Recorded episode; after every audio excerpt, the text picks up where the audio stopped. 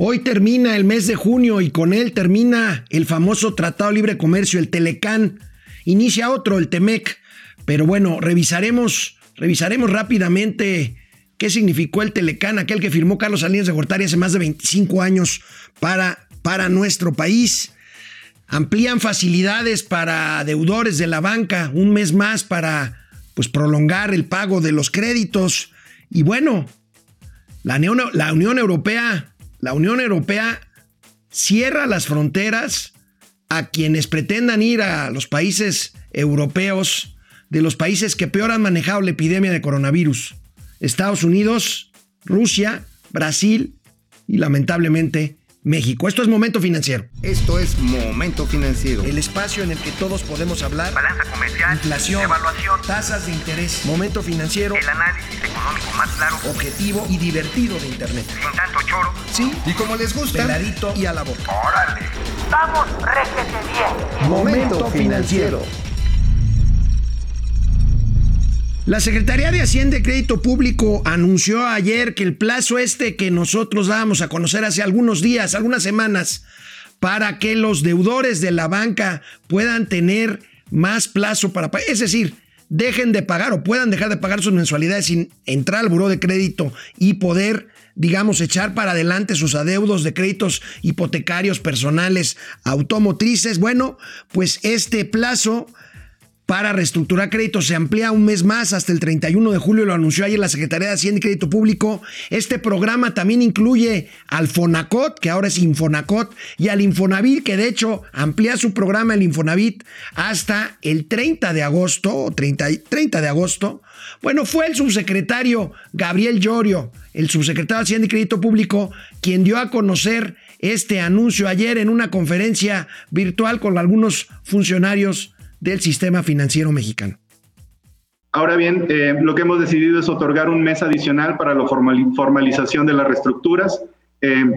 La facilidad se otorgó a las instituciones financieras, se le otorgó un plazo de 120 días naturales que contaban a partir del día siguiente del 28 de febrero de 2020 para instrumentar las reestructuras en el caso de aquellas operaciones que al cierre del mes estuvieran clasificadas como vigentes. Dicho plazo de instrumentación venció el 26 de junio último. No obstante, algunas instituciones financieras expresaron y manifestaron la necesidad e interés de contar con un mes más de plazo para instrumentar esta medida, para terminar de formalizar las reestructuras que fueron solicitadas recientemente por los acreditados. Es una buena noticia, acérquense a sus acreedores, a sus bancos. Si tienen esto, seguramente pueden tener todavía algún margen adicional. Este programa ha tenido resultados importantes. Aquí las cifras dadas por el mismo subsecretario de Hacienda y Crédito Público. Pues muy bien, ¿qué alcances y sectores beneficiados hemos tenido al cierre del año de mayo de 2020? El saldo de los créditos reestructurados por los bancos comerciales al amparo de los criterios contables especiales que emitió la Comisión Nacional Bancaria ascendieron a 916 mil millones de pesos. Esto benefició aproximadamente a 7 millones de personas a lo largo de todo el país. Por su parte, el sector de banca de desarrollo y entidades de fomento reestructuraron 159.465 millones de pesos, apoyando a más de 300.000 empresas y familias de sectores prioritarios para el desarrollo del país. Entre estos sectores me gustaría destacar el agropecuario, el desarrollo de vivienda, infraestructura, comercio internacional, estados y municipios, pequeñas y medianas empresas, sin dejar de mencionar el respaldo otorgado a créditos hipotecarios y personales del sector de los trabajadores formales del país, que vieron afectados sus ingresos como consecuencia de la contingencia sanitaria. Ahí tienen, por supuesto, a referirse a estas últimas instituciones, se refiere precisamente al Fonacot y al Infonavit, pero aquí están todos los bancos, y la banca de desarrollo también, que no da crédito directo, pero pues también está otorgando estas facilidades. El subsecretario, le preguntaron sobre el tema de la recuperación de la famosa palomita o no. Pues el secretario, nota sería notable, sería lo contrario, refrenda lo dicho por el presidente en el sentido de que ya tocamos fondo de la crisis económica y de que la recuperación será rápida. Híjole, bueno, insisto, la noticia sería que contradijera al presidente, pero así lo dijo Llorio. que hemos observado en las últimas semanas. Nosotros hemos estado dándole seguimiento a datos de alta frecuencia, sobre todo los relacionados con el empleo, que también relacionados con consumo. Y digamos, lo que ya hemos observado es el pico de la, digamos, el fondo se tocó aproximadamente a finales de mayo, en algunos de los sectores. Hay que recordar que algunos sectores también ya se empezaron a reabrir. Entonces estamos viendo ya recuperación del empleo, sobre todo en el sector de construcción. Estamos viendo también ya recuperación del empleo en algunos sectores industriales. Hay que recordar que se abrieron las actividades que se consideran estratégicas, como la automotriz, construcción y minería.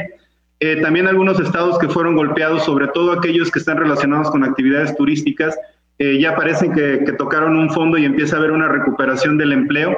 Y esto nos da, digamos, una idea de que la recuperación ya está iniciando. ¿Cuánto va a tomar esto? Va a depender de la forma y de la rapidez en que podamos reabrir la economía. Entonces, seguimos viendo una forma de una V, de una palomita. Sin embargo, si existen rebrotes, eso nos va a llevar a que vamos a tener que hacer un manejo de las actividades económicas que probablemente va a ralentizar la apertura de algunos sectores, y eso nos va a tomar un poco más de tiempo. Entonces, quizá lo que vamos a ver es una palomita un poco más alargada.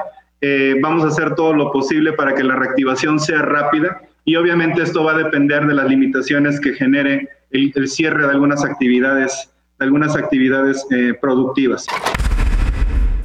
Pues ahí está el pero. Si viene un rebrote, que no sería rebrote porque la pandemia no ha sido detenida ni controlada, si viene pues una exposición mayor de casos, ahí está. Miren, este gobierno siempre tiene un pero. Es como el niño que siempre le dice a la miss o a la maestra o al maestro, que siempre tiene una explicación, un pretexto. Ya mató a media familia, ya se enfermó de todo lo habido y por haber. Pues aquí dijimos que éramos el país que mejor había manejado la pandemia y ahorita estamos en el número mayor, el segundo país con mayor número de muertos al día, y que no parezca esto llegar. Y ahora que ya tocamos fondo en mayo, pero que si la pandemia resurge, pues entonces no. Bueno, pues ahí está este discurso no parece que se toque fondo, la verdad, en mayo. Los indicadores que vienen, pues por ejemplo, hoy se da a conocer la encuesta telefónica de empleo y pues ¿saben qué creen que subió?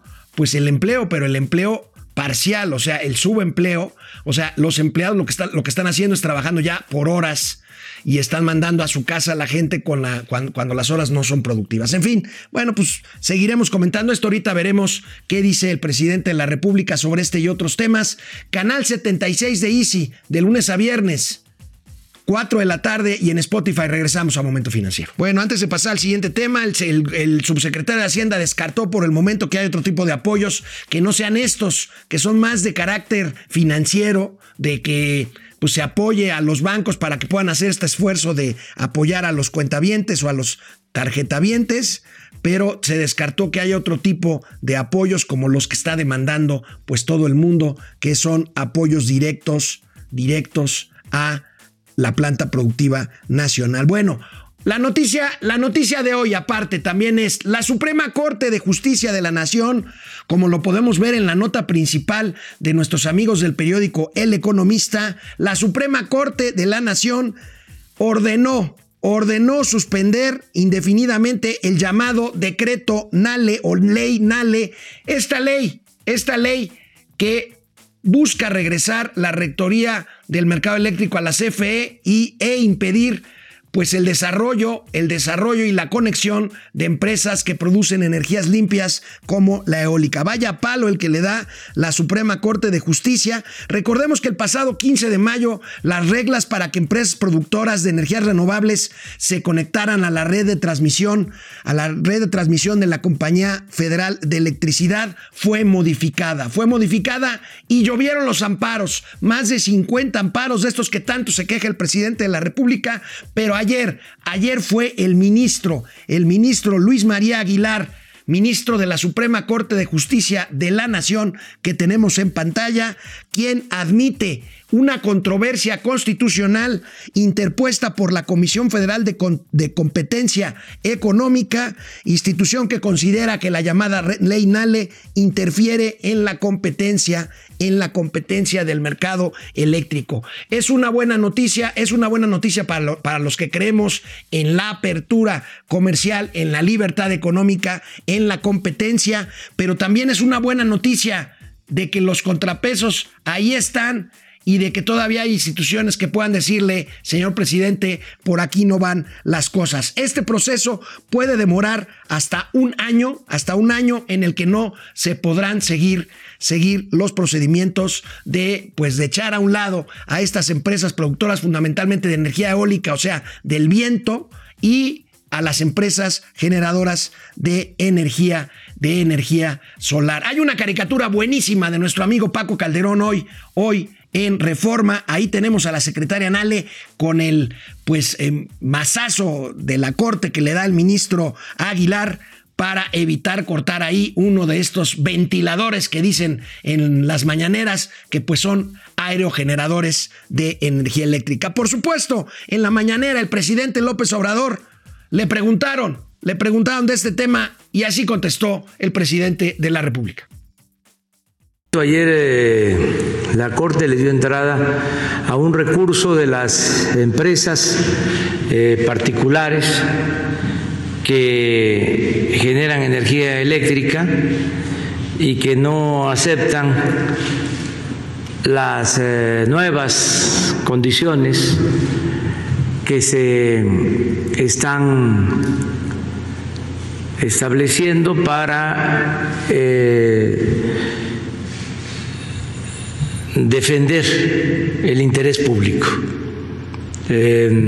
Durante mucho tiempo se abusó del pueblo de México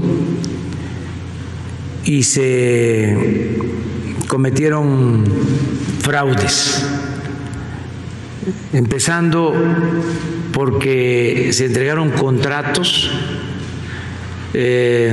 a particulares para generar energía eléctrica cuando la Constitución no lo permitía. Esto fue en el gobierno de Carlos Salinas. Se reformó una ley secundaria que no puede estar por encima del mandato constitucional para comenzar la privatización de la industria eléctrica. Pero no termina ahí el agravio.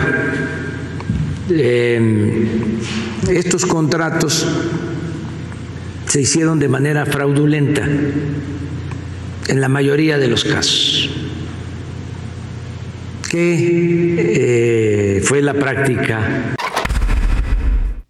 En realidad estos contratos datan de más para acá, con la reforma energética que posibilitó precisamente la entrada de actores privados a la generación de energía eléctrica, no necesariamente desde la época de Salinas. Ahora, es delicado que el presidente generalice que la mayoría de los contratos fueron fraudulentos. Si fue así, las demandas que ahora amenaza con presentar deberían de haberse hecho desde hace ya año y medio. Recuerden, ya llevan año y medio de gobierno. No están empezando este gobierno. Más bien, esta es una reacción a la determinación de la Corte de admitir esta controversia constitucional. Y hablando de Carlos Salinas de Gortari, hoy termina el famoso TLCAN, que hace 25 años firmaron Carlos Salinas de Gortari, George Bush y Brian Morloni, los presidentes de México, Estados Unidos y el primer ministro de Canadá. Ahí tenemos cómo se ve el tiempo. Bueno, revisemos rápidamente los resultados de este histórico TLC, que primero, las empresas se espantaron, dijeron, no, nos van a arrastrar, no estamos preparados. Pues sí, nos costó trabajo, pero a la larga el beneficio, ahí lo tienen. Fíjense nada más, de 93 teníamos 81.500 millones de dólares de comercio bilateral con Estados Unidos, y fíjense, de 81,000 millones pasó a 614,000 millones de pesos. Las exportaciones a 300 y pico mil millones de pesos, y las exportaciones concretamente a Estados Unidos 250,000 millones de pesos. La verdad es que fue un tratado que funcionó, que nos trajo comercio, que nos trajo bienestar, aunque no les guste a los que llaman este periodo como el perverso periodo neoliberal. Y bueno, mañana entra en vigor el nuevo T-MEC, que no es tan buen tratado, este T-MEC, resultado de las presiones que ejerció desde que llegó al poder Donald Trump para presionar las condiciones. ¿Y qué creen? ¿Quién creen? No crean, como muchos dicen, que este T-MEC lo firmó el presidente López Obrador. No, miren quién lo firmó. Ahí lo tenemos. Enrique Peña Nieto con Donald Trump y con Justin Trudeau, el todavía primer ministro de Canadá. Una de las características más polémicas del nuevo T-MEC, pues será estos observadores que tendrán las empresas mexicanas de inspectores norteamericanos para revisar que se cumplan los acuerdos de la reforma laboral. Otro, el incremento de contenido norteamericano que deberán tener los automóviles fabricados en México. Otros, ambientales y de seguridad y de ciberseguridad. Ayer en el Senado se aprobaron las leyes para que entre en vigor este tratado mañana. Bueno, ahorita regresamos después de una pausa. Canal 76 de Easy, de lunes a viernes, 4 de la tarde, Spotify, Momento Financiero. Regresamos. Bueno, antes de pasar lista, ayer el Financial Times, este periódico londinense, publica un texto que concluye con esta frase: México tiene una oportunidad histórica para atraer inversión extranjera. Híjole, con esto de la demanda que anuncia el presidente o las demandas que anuncia el presidente y todo lo que ha pasado, pues estamos viendo que no es así. Veamos qué dice el presidente de la República también hoy en la mañana. Y se cree que estamos nosotros cometiendo una injusticia. Incluso se puso por delante el que se estaba afectando la generación de energía limpia.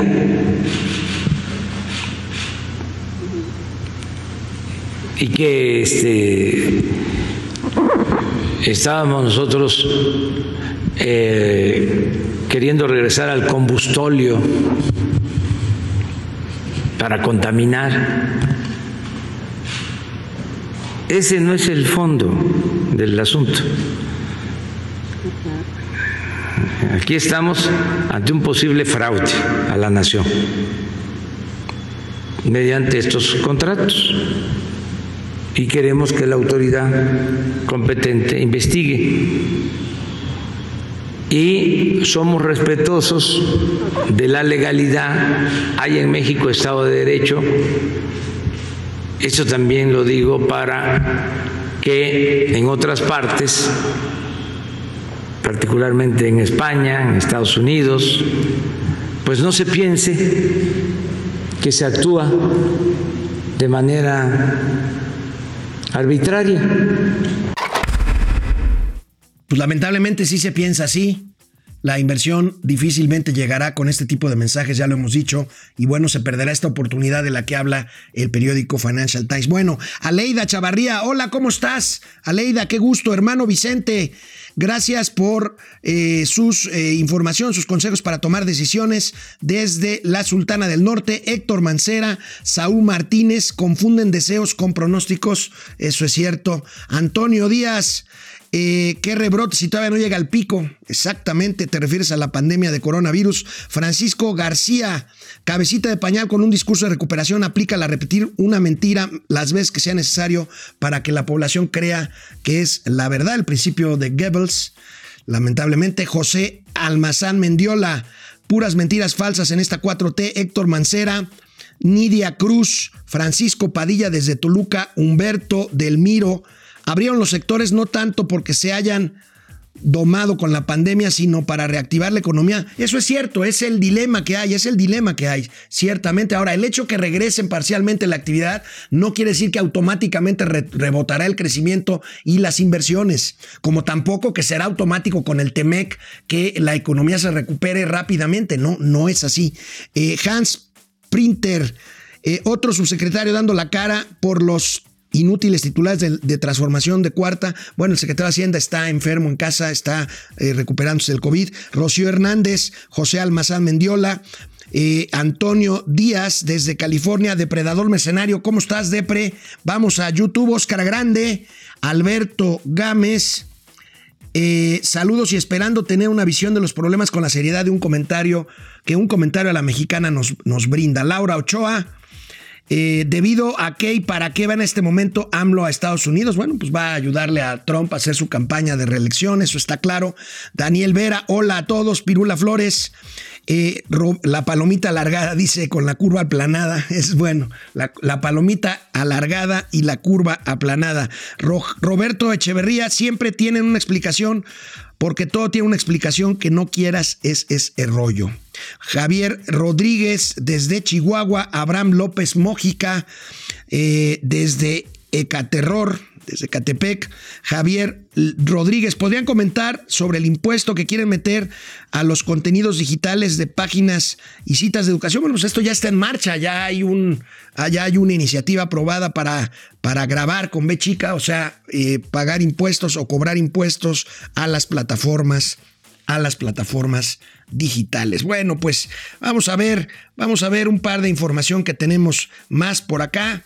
CEMEX, la empresa cementera más grande de México, da a conocer que avanza en su estrategia de cambio climático. Aquí tenemos un comunicado de CEMEX en donde define que la meta para reducir en los próximos 10 años el 35% de sus emisiones netas de dióxido de carbono, de CO2, por tonelada de cemento u otros productos producidos. Es una buena noticia. CEMEX, esta empresa que llegó a ser la cementera más grande del mundo, con Lorenzo Zambrano, este empresario regiomontano que ya desgraciadamente falleció. Bueno, pues ahí tenemos a CEMEX. Y bueno, pues otra noticia de carácter corporativo.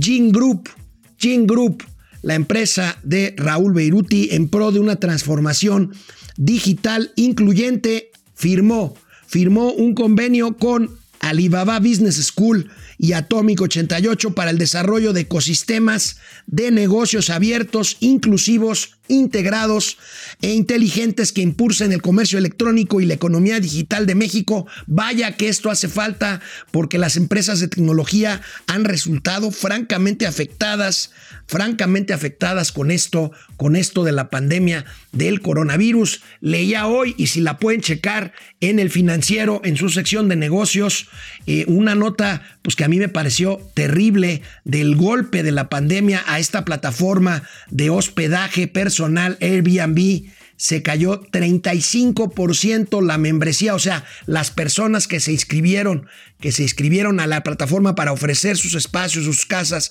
su departamento para hospedaje, pues dejaron de pertenecer a la plataforma, pues por el temor al coronavirus. Y bueno, pues ya no digamos las cifras francamente terribles del negocio de Airbnb, que bueno, pues pasó de ser un negocio pequeño a ser un gran generador de recursos. Estaban pensando ya en cotizar en bolsa y pues desgraciadamente llegó la pandemia, después de la cual pues esta normalidad de la que todos hablan pues ya no será la misma normalidad. Hoy Hugo López-Gatell, el subsecretario de Salud, en la mañana pues ya no habla de cuándo terminará la pandemia, ya habla